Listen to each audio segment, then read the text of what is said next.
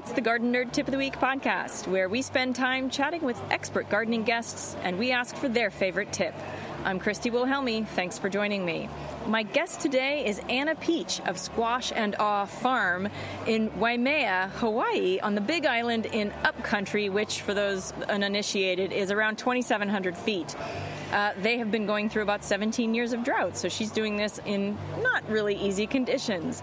She provides many of the island's restaurants with winter squash, and she's mentoring other gardeners and farmers to do the same.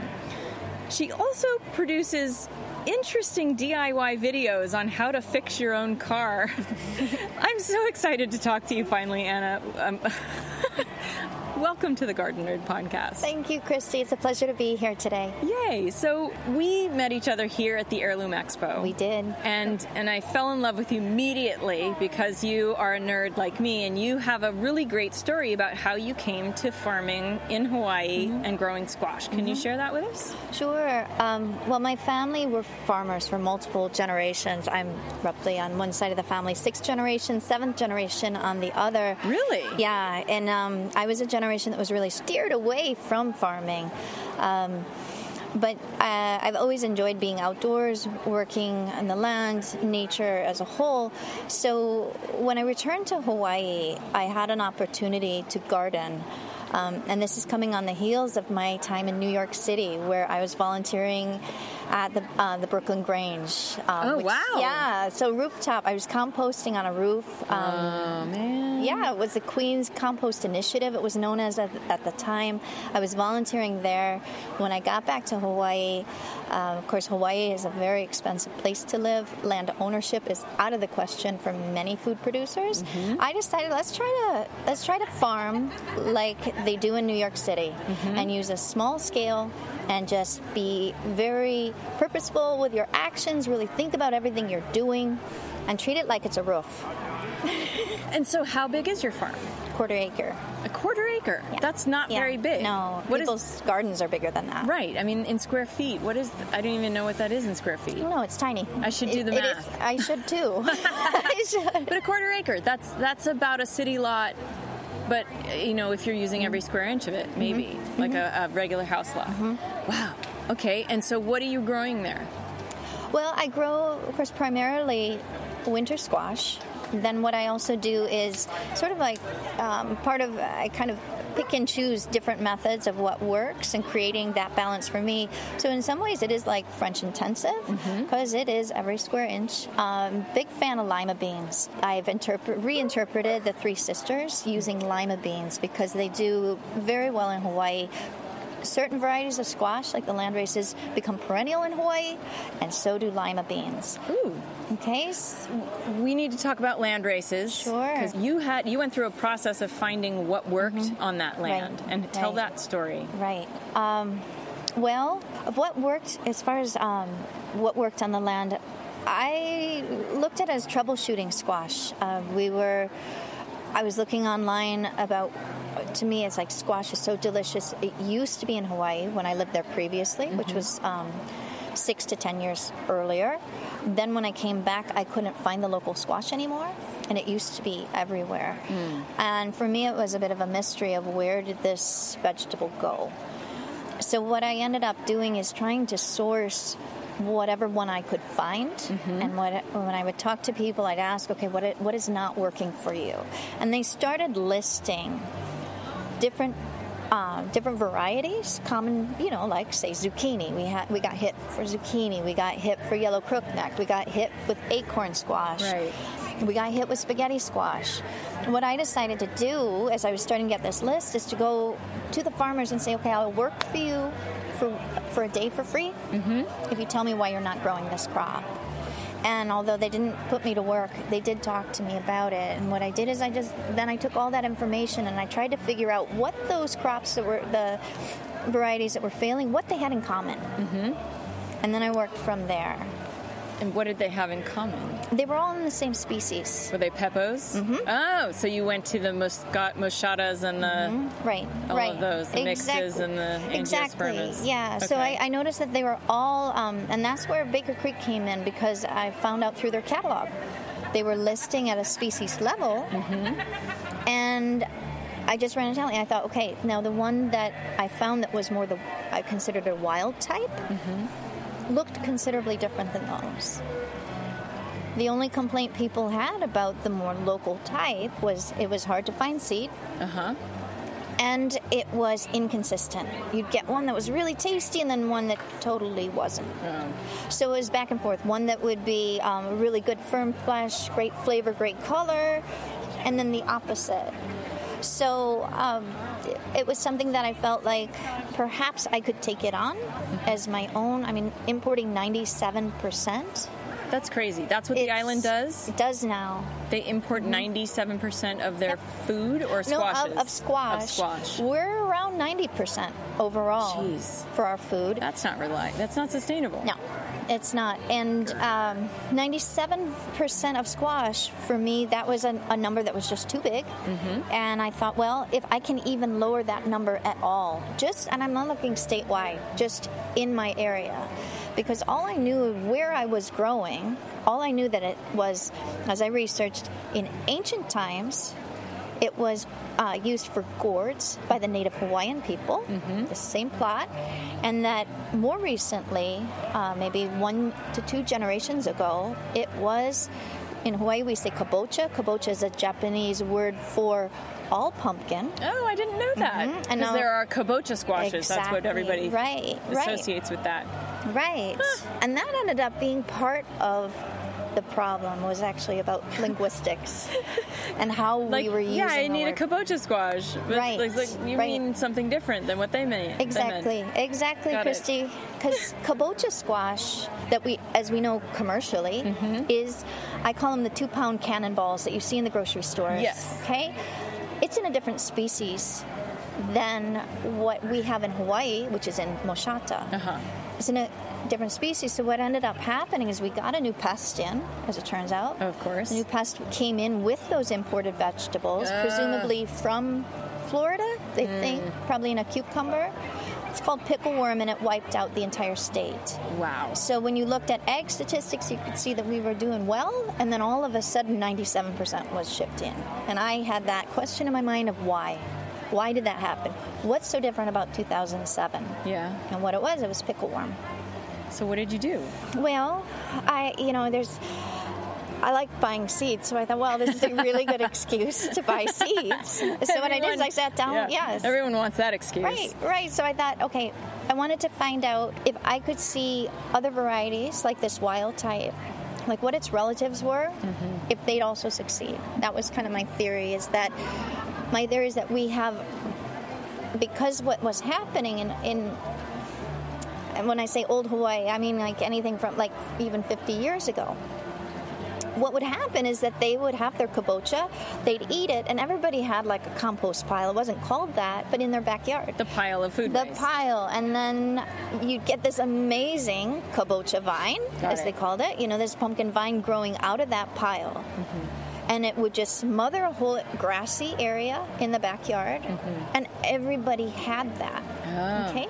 But then what happened is it only took one really one generation that suddenly wasn't doing that anymore they were going to different um, they were taken out of the garden and out of the farms and they were working long hours you know in hospitality mainly in Right. hawaii um, they weren't coming home and farming and gardening and then what they started doing is buying the imported ones. And now, with that being a different species, what was happening is the imported ones, when they threw it into the compost pile, it would grow sometimes. Sometimes it wouldn't grow because the seeds were immature, because the squash was immature when it was harvested, mm-hmm. and you get the sickly plant. Right.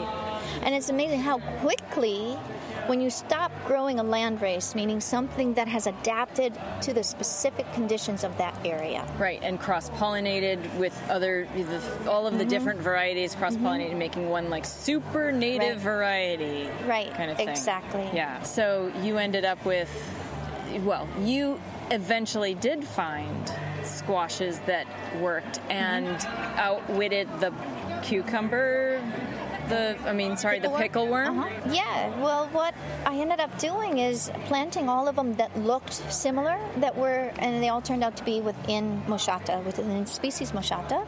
Um, it went through. There's uh, several, like Yokohama is one. Um, there, um, Chirimen is another one. Those are both from Japan. I mean, it, it is just how we get kind of, you know how it is. It's like peeling an onion, it's layer upon layer. And research, I looked at it kind of the obvious. Okay, I had a Japanese class back in business school, and I knew that, okay, we are in Hawaii, we are using the Japanese word.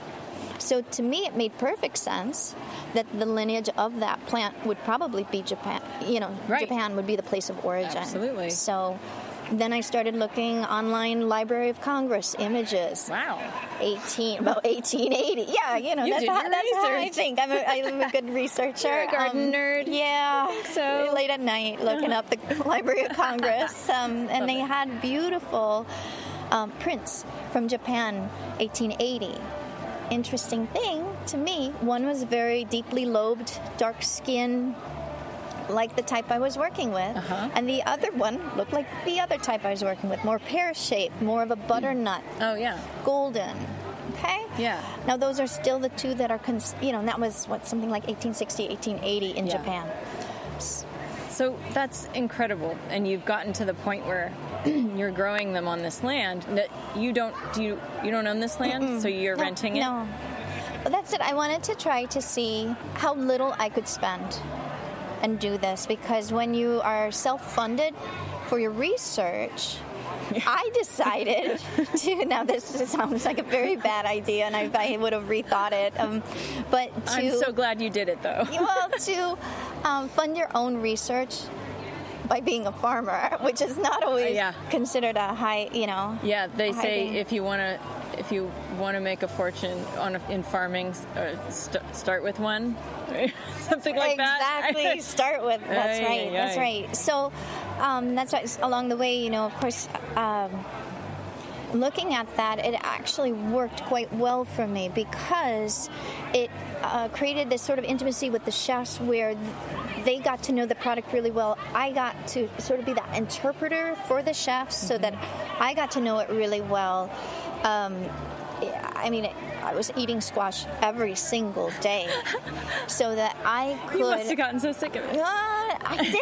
Really? That's the thing. What I love about squash, there's lots of things, but one of them is that it, everything from, you know, any course you want to make, you can use squash. Mm-hmm. Um, there's so many different varieties: sweet, savory, And the seeds. the Ah, seeds. Right. I love right. roasting the seeds. Right. So I, I actually never tired of it. And by by just working with that methodology, it allowed me to understand flavor and to be that bridge.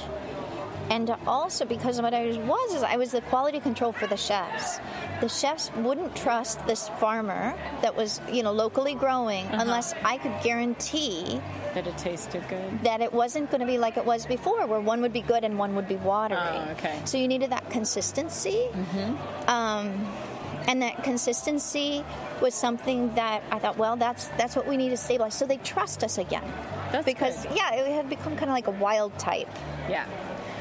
So, how do you deal with cross pollination on your quarter acre? Because pumpkins, Mm-hmm. Right. squashes, they cross pollinate readily, Mm-hmm. especially within the same. I mean, within the same species. So usually, I'll grow a pepo, a moschata, a mixta, an argyrosperma in the same garden, and they don't cross pollinate. But Mm-hmm. If you're growing different varieties of moschata, they're going to cross pollinate. How do you deal with that? Right.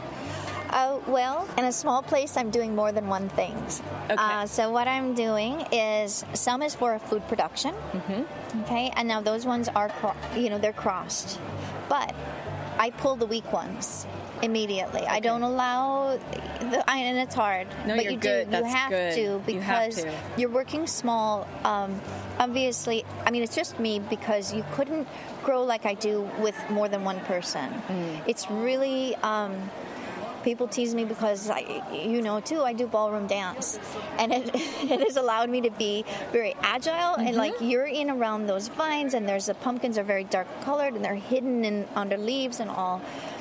uh, you couldn't really have a team do what I do on that size because you'd be breaking the vines, Right. and especially vines in Hawaii that become perennial. You need to keep them going for some time. So, Do you have perennial Mm-hmm. squash vines? yep. Wow, what does that look like? Well, uh, I do a heavy pruning. Um, what happens is you get this spike in production, and then production drops. While it's in that dropping phase, so the first year you get your spike, and then after for the second year it drops. While it's in the dropping phase, I already have other plants that are going, and then like say if I have a variety that's not doing well, it all it all gets pulled. Okay. And it is, it's tough love. Yeah. But when you have crossing um, with those ones, because people obviously they want the seeds from it, and you try to explain to them, well, this is not a seed pumpkin. Well, they're still going to put that in their compost. Yeah. So what I'm also doing is a quality control, so that I can't guarantee for them that, okay, that it may turn out um, more deeply lobed, it may turn out orange, it may turn out black, because as you stabilize it, you still get some of these traits come out but I can guarantee quality. And quality, as far as flavor, to me, it doesn't really matter whether it's orange or, or, or this dark green Right. black. I call it the Hawaiian black Yeah. kabocha. Doesn't matter to me. But that quality, um, I tend to breed for a small seed cavity. And uh, a lot of my seed saving friends get mad at me because Right. they're like, you, you should want as many yeah. seeds as possible. Tiny little seed cavity. But yeah, the small seed cavity is a different way to be efficient um, for me because I do all my own deliveries as well. In your car. And it's sold per pound, and I drive a very tiny car. Yes. Um, but it is also for the, the chefs too. When you have a very small seed cavity, you have this wonderful, beautiful, big slice. Yeah. That you can put on a you know on a plate, and plate. you, yeah, it's just plates so beautifully. Yeah. Um, So back to the cross pollination. Uh-huh, How sure, do you how do you prevent that? Because I know I keep interjecting yeah, more no, questions. No, no, of course. Yeah, no, that's good. that's um, with the cross pollination. Um, like I said, some of them are crossing, Uh-huh. and that's okay. I'm still pulling out the weak ones. The ones that I'm saving specifically for seed. Um, because of course isolation doesn't work as far as with squash unless you have a lot of land, land, and you yeah. don't know what anybody else is growing around you. Yeah. Um, and we'll get to that too Okay. about how I've dealt with that. Uh, but as far as uh, with squash, you need to just study your vine. Study your vine, study your blooms, so that you're comfortable with it. You understand which one is a male, which one's a female. Okay, and once you, I mean, the female has, Has the the young fruit. It's the at the right? Exactly, Yeah. exactly right. So once you understand that, you also need to, and sometimes, I mean, I always recommend that people just study it, look at it. Um, I use masking tape. You tape up the flower. I tape it, um, and then, you know, for me that works the best. I usually use about three males to every female. oh, so you're interspe no, it's not interspecies. You're you're it's called good biodiversity. Well, yes, Right? Yes, and sometimes it's what they consider sul- we consider sulfurs, where it's from that plant because the males are on the same plant the as same the plant. Yeah. and sometimes it's on the neighboring plant that is the same. Okay. So uh, two different things happening. But where, where it gets a little bit tricky is you need to identify when the pollen is ready, when the bloom is going to open, Mm-hmm. when it flushes with color. The moment it even opens a teeny bit, it's too late. Because you get tiny, tiny little flies come in there, ants can come in there. Ah. Okay, so you need, um, and if you tape it too soon, no it, pollination. w- well, what I do is um, I tape it shut because we have a lot of very tiny flies and crawling insects Mm-hmm. that if you tied it, some people tie it shut, um, they would still get in. So I just take tape around the upper half Mm-hmm. of the bloom. And then when it's time to pollinate, I tear that off. Then I have the males, I use them like a paintbrush. I peel off. Mm-hmm. Peel off the, the yep. only the stem is left. I mean, only the The stamen? The stamen, Yep. yes, is left. Yep. I know it's a pistil stamen. I, I, I had a it? trick to remember that. Oh, We're gonna, gosh, we're gonna have We're to. gonna have to research We're that. so we just do it. We don't know the lingo, right? right. you But just the do it. You the male parts, Right. you pull all the Exactly, petals away, and Right, you've got the right, the male parts that have the pollen on it. and- Exactly. And, then you Yeah. you do the, the brush- pollen transfer. You can Yeah. use it as a, and then immediately what I use quick work. Um, I always say after the dew dries is the best time to do it. You don't want to do it too early when um, there's too much moisture. In the air, um, I, I try to do about 9, 9.30 in the morning before it gets too hot. Too much heat will kill the pollen. You get one day. Yeah, One day, one not day. even that. It's really It's like the morning. It's, really like yeah, morning. It's the morning. Yeah. Um, and that's why the bees are so active with squash in the morning. Mm-hmm. Um, so, that, yeah, that's your time. That's your window of opportunity. Right. So, and then you do the transfer, and then what I do is I tape it shut again, and then that bloom after a day or two will fall off, and you need to make sure that you mark that squash. Sometimes what I do is I take um, just simply a lunch bag, like a brown lunch bag, and I write it all on there, and I cover the squash. And I do multiple ways of marking it. I may tie a ribbon around it. I may put a stake. I've used um, I've used blocks of wood underneath as well Uh-huh. that have Writing the number because it will grow right on that block, Yeah. and that block serves another purpose, and that is not only to mark it but to keep um, keep it up off the ground so it doesn't get any drill holes in from any of our ground. then it's blemished, and the Well- restaurants don't want them as much. If you're gonna spoil them, you know, Yeah. you, it's just one of those things. It's another quality. So- Yeah, beautiful. A big problem in coastal climates is powdery mildew. And you must have that where you Mm-hmm. Right, are. right. So, how do you deal with powdery mildew? Yeah, we do. Um, powdery mildew, you know, even though I'm on the dry side um, of Waimea, we have a wet side, a dry side. We get, we call it powdery mildew weather. And Uh-huh. it's like this bank of cold, wet air that sweeps in. It gives us no precipitation that we really need, and it's just the mildew. And I actually learned from the giant pumpkin growers, and that's where I, I call it squash solidarity because what it is is like you say, oh, well, they're not growing food but it's like but they're amazing at growing squash Yes, they are. they just their end result of what they're looking for is different than what we might be looking Right. for and what I learned, uh, you know, I sort of, my first couple of years, I infiltrated all of these very macho, giant Of pumpkin course. consortiums, and I was great. And I, online, and what I learned is that for them to get optimal size to scale up, especially when they're using organic methods. One of the I don't uh, one of their I should say in their methodology, they do different things like maybe grafting two rootstocks together. Oh, fancy. Yeah, into one. Um, they do a lot of pruning. That's where I learned about pruning vines. I learned about grafting vines from them. But something we will have to do another podcast yeah, about that. yeah, it's Part fascinating two, stuff. Anna Peach part right, two. All right. Um, and the third thing that I really learned from them was about how they to get the vine to root more. In other words, to pull up more nutrients. Mm-hmm. What they do is they some of them bury the vine like they dig a trench, Mm-hmm. and they lay the vine in that trench and then care for it and water it. And it sends down tendrils that turn into root, or you know, what it sends down roots from some of the nodules. Okay. Okay, which means it's going to be pulling up more nutrients. Yes. I got the idea. I thought, okay, here we are in Hawaii. We have a perennial, and even if you don't have a perennial squash plant, it's the whole. You know, life hands you a lemon, make lemonade. Right. Life hands you powdery mildew. What did I do? I decided, okay, let's use that uh, that technique, and you trim off the leaves that have powdery mildew. Mm-hmm. I put them in quarantine immediately. I do a, a black plastic, Plastic garbage trash bag, yes. uh, and I tie it shut and leave it in the field for like three weeks with the sun beating down on it, and thinking and that die. probably takes care of it. Uh-huh. Um, but then what I do is I take that vulnerable vine then that I've pruned so heavily, you know, of all of those leaves, and I bury that in a good rich, you know, add some um, compost. I'm big on, you know, I make fish emulsion. That's Yes. a big thing for me.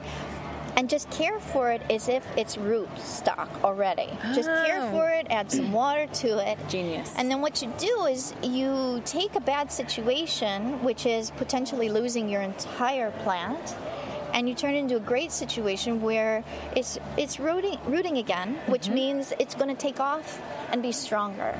So that's that's uh, a recommendation I have as far as how you can just shape, reshape things. And when powdery mildew hits, it hits fast, and you have to act fast. You know, it's not the kind of thing you want to really put off to tomorrow, and that's something you just go out there, trim away, and get it buried into the ground. And, and it's surprising how fast it'll start rooting. I feel like that was your special tip, but I'm going to ask you if you have another one. Oh, gosh. So I'll just throw. I'm going to ask you one yeah, more question no, but- before we get to the tip.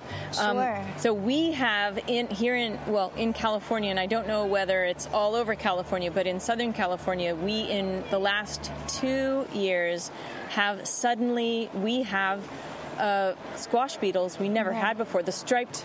They actually look like cucumber beetles. They're striped. Mm-hmm. Yeah. And they are causing bacterial wilt Okay. on our babies. And I, I've been adding uh, beneficial fungi and, and Mm-hmm. bacteria to the soils to combat it, but holy cow. Right. Do you have that problem where you live? We do not have that problem. Do you have another we, one? we have four varieties of fruit flies. Oh my god. We- Okay. I'm a Mediterranean fruit fly, 24 7, 365. We have Oriental fruit fly. We have melon fly since 1880. Um, and then the one I can never remember the name of. we have the four, but Okay. um, just about really, for me, uh, I think when I'm thinking about what I can offer as a tip, I think it applies to that question. Okay. And it applies to powdery mildew and all, and it's understanding what does well for you. But equally important, what does not do well for you. Understanding your plant at a species level when you're growing squash will allow you to do just like I was doing, where I was documenting what did well, what didn't do well. Um, be flexible and change because people grow the same varieties every year expecting something different. I know with squash beetles, timing is everything, and also using like a plant like daikon as a barrier plant. There's all kinds of methods that are out there to use cool. that have worked well for people. I, with the diversity that we have, I mean, this is another excuse to buy seeds, Seeds. because it's research, Yes, right? It's yes, research. Buy seeds. Um, but buy seeds and really know what you're buying. Yeah. You know, understand what species it's in, and you know, people think I, oh, I just grow it once. I don't grow it once because, like this year in Hawaii, you've seen everything's cutting loose. Yeah. We have flooding. You have volcanoes erupting. We have flooding. We've got, we've got another tropical storm just hit us. I think yesterday. I'm losing track of them. You Yeah. know, we have a lot happening. We got acid rain from. You know, I'm Right. not near the lava, but you still have Yeah. the effects of it that actually burned like spots in the leaves. So I did that. Ugh, wow. Pruning. Again, I did that um, when we got acid rain. So when you understand it at a species level, um, you'll see that each of them, it's kind of like how much are you like your cousin? Right. You are, But not really. but not really. Yeah. And squash is very much the same that way. When we think of it as a big family tree, yeah. understand that you may have much better luck with a different cousin. you know what I mean? And the other side of the family. sounded- that came oh, out gosh, weird. okay. No, no, no. That's totally, absolutely not. I love it. All right. Uh, far, uh, yeah, Yeah. okay. Um, but That was gold.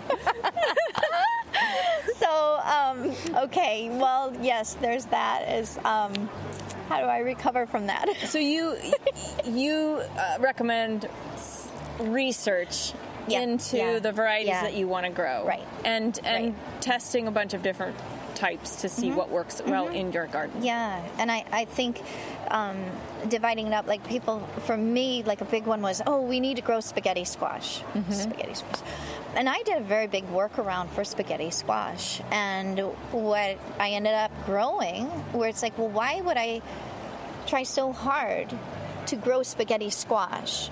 Why don't I study the family tree of squash and find a relative that has similar attributes that's in a different species? I took a very different approach, and now um, I use fig leaf gourd. Do you know fig leaf gourd? I don't know fig It's leaf way out there in the It family tree. It's on the gourd side of Yeah. the family tree, But, but, it is technically it young, a squash. you can eat it. You, young, even when the shell hardens up. Yeah, it's a native of Chile. Wow. Fig leaf gourd, Malabar gourd. Uh, so, you know, that was a, a huge workaround. That is a huge workaround, and it's still stringy on the inside. But it was an easy workaround. Nice. And it allowed me to buy more seeds that, you know, helped every. And turns out that was grown long ago in Hawaii. It was brought in by the Portuguese, perfect. who were, you know, the, that were islanders, and I never say it quite right, the Azores, Azores. Mm, I don't know. Fantastic. So is that is that your tip? That's a great tip. Yes. It's a great tip. Uh, on a side note, or rather a different stuff. It's still squash. So I uh, I grew out Styrian hulless pumpkins for pressing for the oil to press the seeds for the. Oil. Have you ever done that before? No. Okay, so we'll have to. Not are you ever? Do you ever consider maybe experimenting with that, something like that? You know, I'm going to be heading over to, um, like, starting and you know, going over to Europe and in Italy, going east from there becomes Right. you know, the, that region. That region. that is done. Yeah. So uh, I've, I'm curious about it because this time I'll be going more in pumpkin season, and I'd like to learn about it. So I'd, I'd love to catch up with Okay. you in a few months and.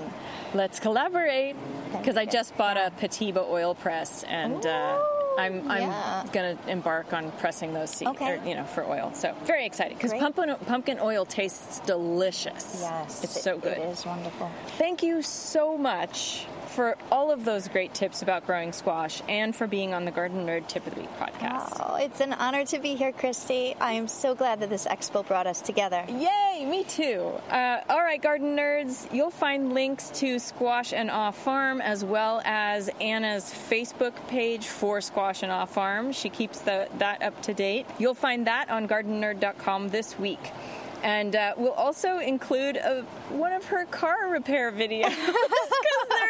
we didn't even talk about that, but that's something that she does. It's very cool, and you'll find that on the website as well. Uh, that's it for this week. Subscribe to this podcast on iTunes or wherever you listen. Visit us for tons of gardening information at gardennerd.com. You'll find us on Instagram and Twitter under Garden Nerd One, on Facebook as gardennerd.com, and of course, our Garden Nerd YouTube channel. Happy gardening!